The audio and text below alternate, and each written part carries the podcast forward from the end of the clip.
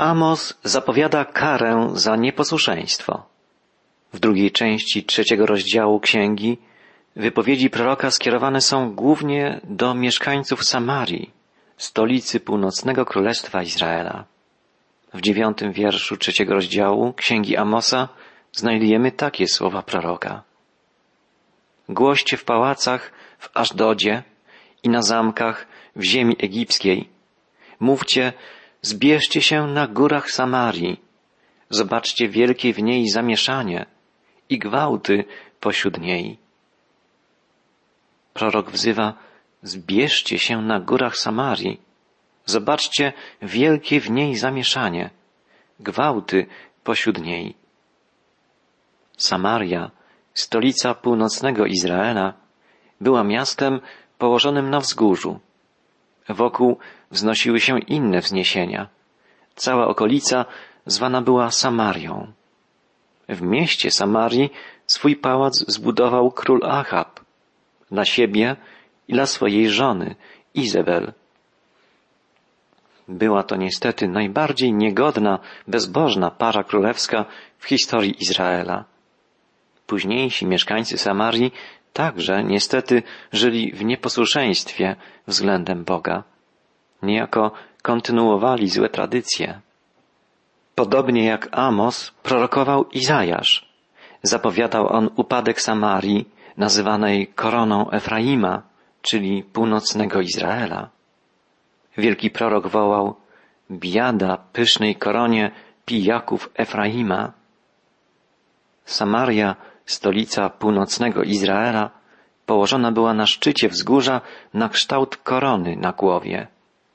Jednak koronę tę, mówiąc obrazowo, założył na swej głowie król asyryjski Sargon II, który w 721 roku przed Chrystusem zburzył dumną Samarię, podbił całe Królestwo Północne i uprowadził ludność, czyli dziesięć północnych plemion izraelskich, do niewoli. Prorok Izajasz wołał, biada dumnej koronie pijaków Efraima i więdnącemu kwieciu jego, wspaniałej ozdoby, która jest na głowie odurzonych winem. Obraz pijanych mieszkańców Samarii możemy rozumieć dosłownie i w przenośni. W duchowym sensie byli oni upojeni własną dumą, pychą, zrozumialstwem. Nie byli w stanie dostrzec grożącego im niebezpieczeństwa. Nie zdawali sobie sprawy, jak poważne konsekwencje ma ich odstępstwo, oddalenie się od Boga. Dzisiaj wielu jest takich, którym zupełnie brak duchowego rozeznania.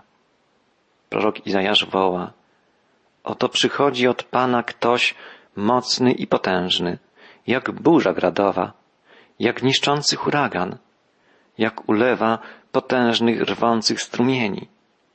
Ta rzuci ich z mocą na ziemię. W obrazowy sposób prorok zapowiedział inwazję asyryjską, która jak burza gradowa, jak niszczycielska trąba powietrzna, jak wody potopu zaleje cały kraj. Nogami będzie podeptana dumna korona pijaków Efraima. Wzgórze, na którym położona jest Samaria, to jedno z najpiękniejszych miejsc w Izraelu. Ogrody, drzewa, winnice, otaczające piękne budowle, w tym pałac zbudowany przez króla Achaba.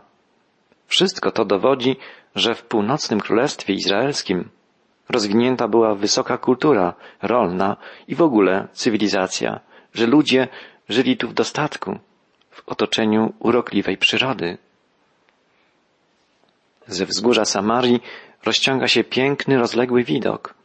Na zachodzie można dostrzec Morze Śródziemne, na północy górę Hermon z ośnieżonym szczytem, na południu mury Jerozolimy, położonej na kilku wzgórzach.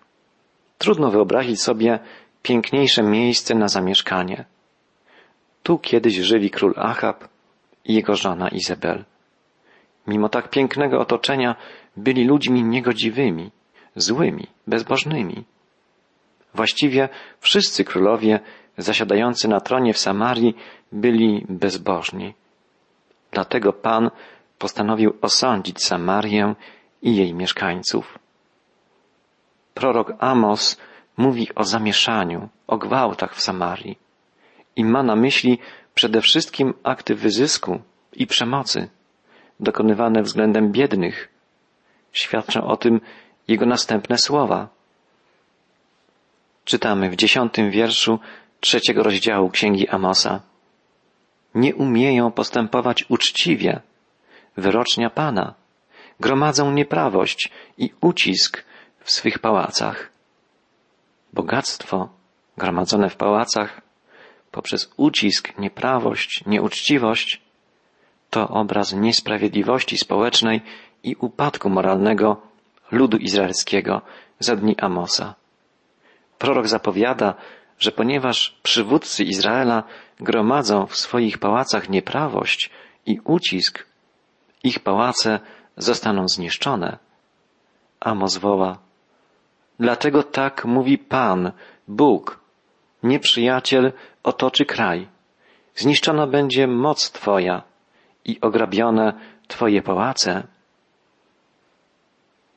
Dzisiaj można oglądać ruiny pałaców Samarii. W czasie zwiedzania Ziemi Świętej warto wybrać się do Samarii i na własne oczy oglądać, jak wypełniło się proroctwo Amosa, a także proroctwa Izajasza i innych proroków. Dalej w dwunastym wierszu trzeciego rozdziału Księgi Amosa znajdujemy niezwykłe słowa proroka. Tak mówi Pan. Jak pasterz z lwiej paszczy ratuje tylko dwie nogi albo koniec ucha, tak nieliczni uratowani będą synowie Izraela, siedzący w Samarii w rogu łoża i na dywanie z Damaszku.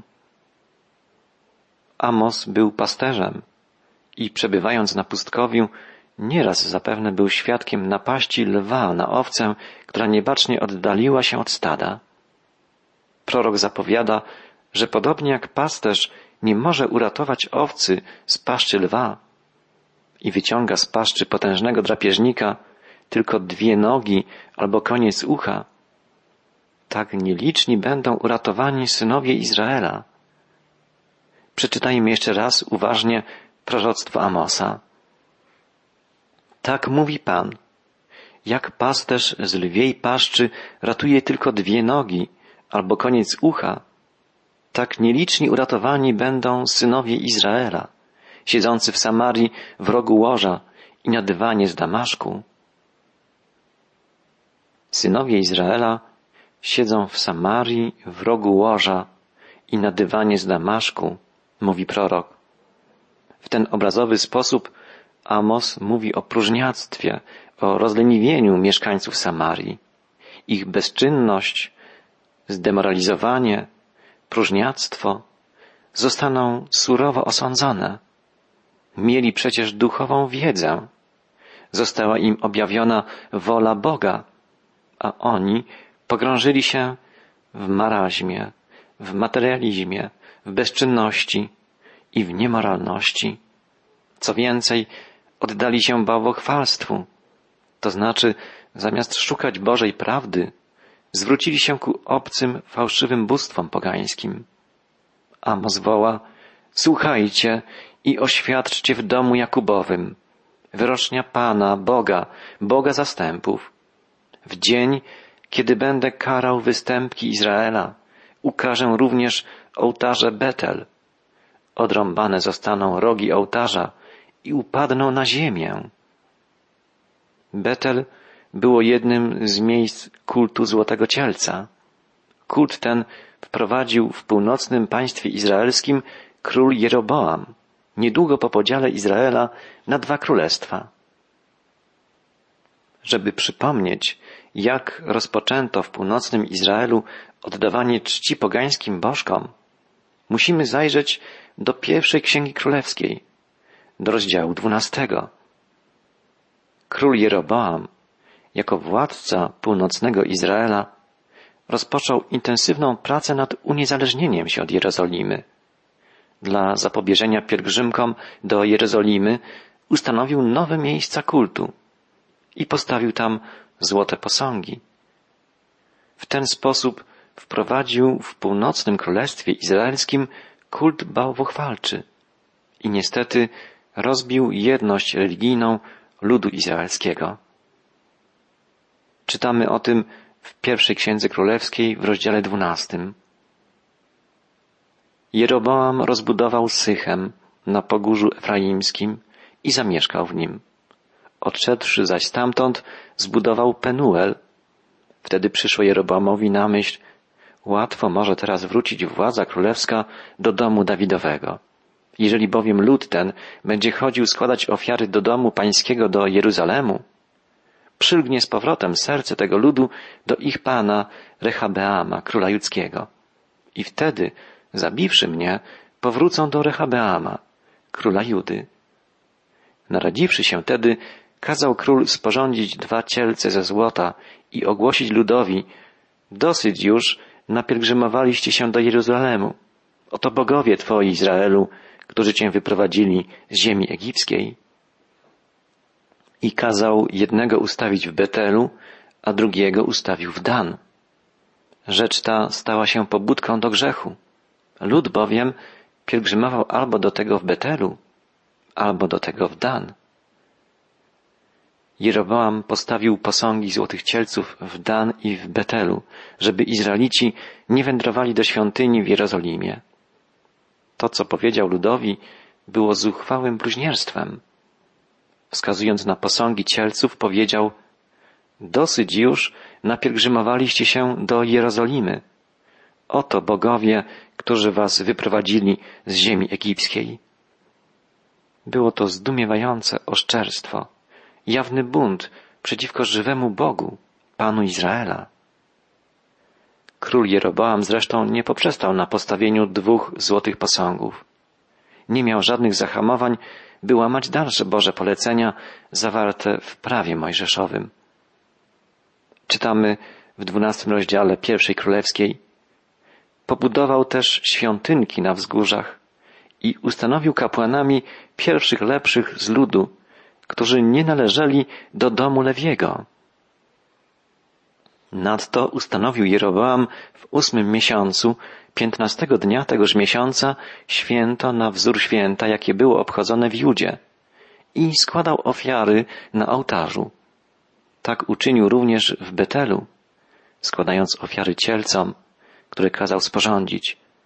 Osadził też w Betelu kapłanów ze świątynek na wzgórzach, które kazał pobudować. Tak więc składał ofiary na ołtarzu, który kazał sporządzić w Betelu, piętnastego dnia ósmego miesiąca. To jest miesiąca, który sam wymyślił, aby w nim ustanowić święto dla synów izraelskich i składał ofiary na ołtarzu. Składał też ofiarę z kadzidła. Rozłam królestwa był już teraz bardzo głęboki. Był to rozłam nie tylko polityczny, ale i religijny. Północna część Izraela pogrążyła się w bałwochwalstwie. Pomyślmy, jak bluźniercze były słowa Jeroboama, który wskazał na złote cielce i powiedział, oto bogowie Twoi, Izraelu, którzy Cię wyprowadzili z ziemi egipskiej. Jaka była reakcja ludu? Zamiast ukamienować Jeroboama za zuchwałe bluźnierstwo, obwołali go królem. Kiedy poznajemy dzieje kolejnych królów Izraela i Judy, widzimy, jak bardzo oddalali się oni od prawa Bożego, jak samowolnie postępowali i jakie to za sobą pociągało konsekwencje dla całego narodu żydowskiego. Ostatecznie północne królestwo zostało zniewolone przez Asyrię, a potem południowe królestwo judzkie przez Babilonię. W Biblii znajdujemy krótką ocenę rządów każdego z królów izraelskich i judzkich. W ogromnej większości ocena ta jest negatywna. Najczęściej znajdujemy słowa mówiące, że dany król czynił to, co złe w oczach Pana. Taką ocenę uzyskało, jak obliczono, 95% królów północy i południa. Przy czym wszyscy królowie północnego królestwa zostali uznani za złych.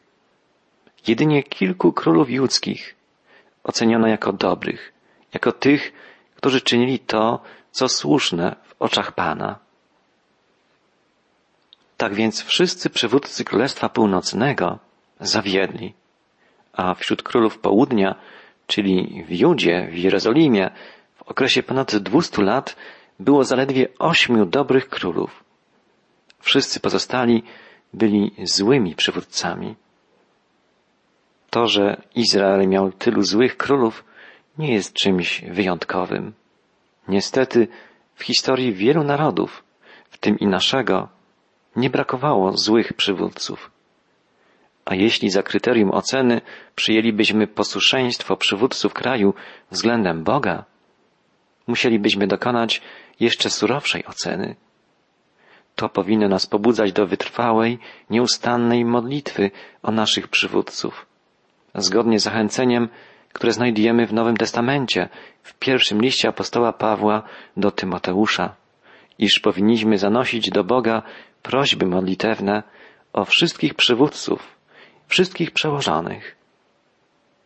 Prorok Amos zapowiedział, że oddawanie czci pogańskim bóstwom w Betel zostanie ukrócone, że zniszczony będzie ołtarz, a także pałace królewskie i inne wzniosłe budowle w północnym Izraelu.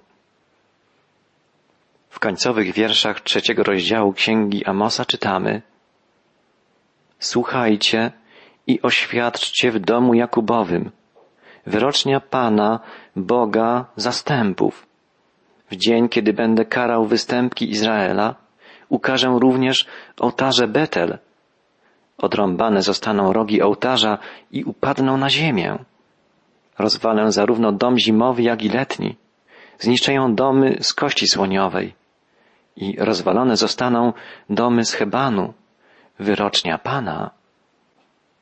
Wypełnienie tego proroctwa Amosa nastąpiło za rządów bogobojnego króla judzkiego Jozjasza. Król, a w ślad za nim cały naród przeżył duchowe odrodzenie, powrócił do Boga, Pana Izraela, do Jego słowa, Jego prawdy. Czytamy o tym w drugiej księdze królewskiej w rozdziale 23. Król rozesłał wezwanie i zgromadzili się u niego wszyscy starsi z Judy i z Jeruzalemu. Potem król wstąpił do świątyni Pana, a z nim wszyscy mężowie judzcy i mieszkańcy Jeruzalemu, i kapłani, i prorocy, i cały lud, od najmniejszych do największych, i kazał odczytać przed nimi wszystkie słowa Księgi Przymierza, znalezionej w świątyni Pana.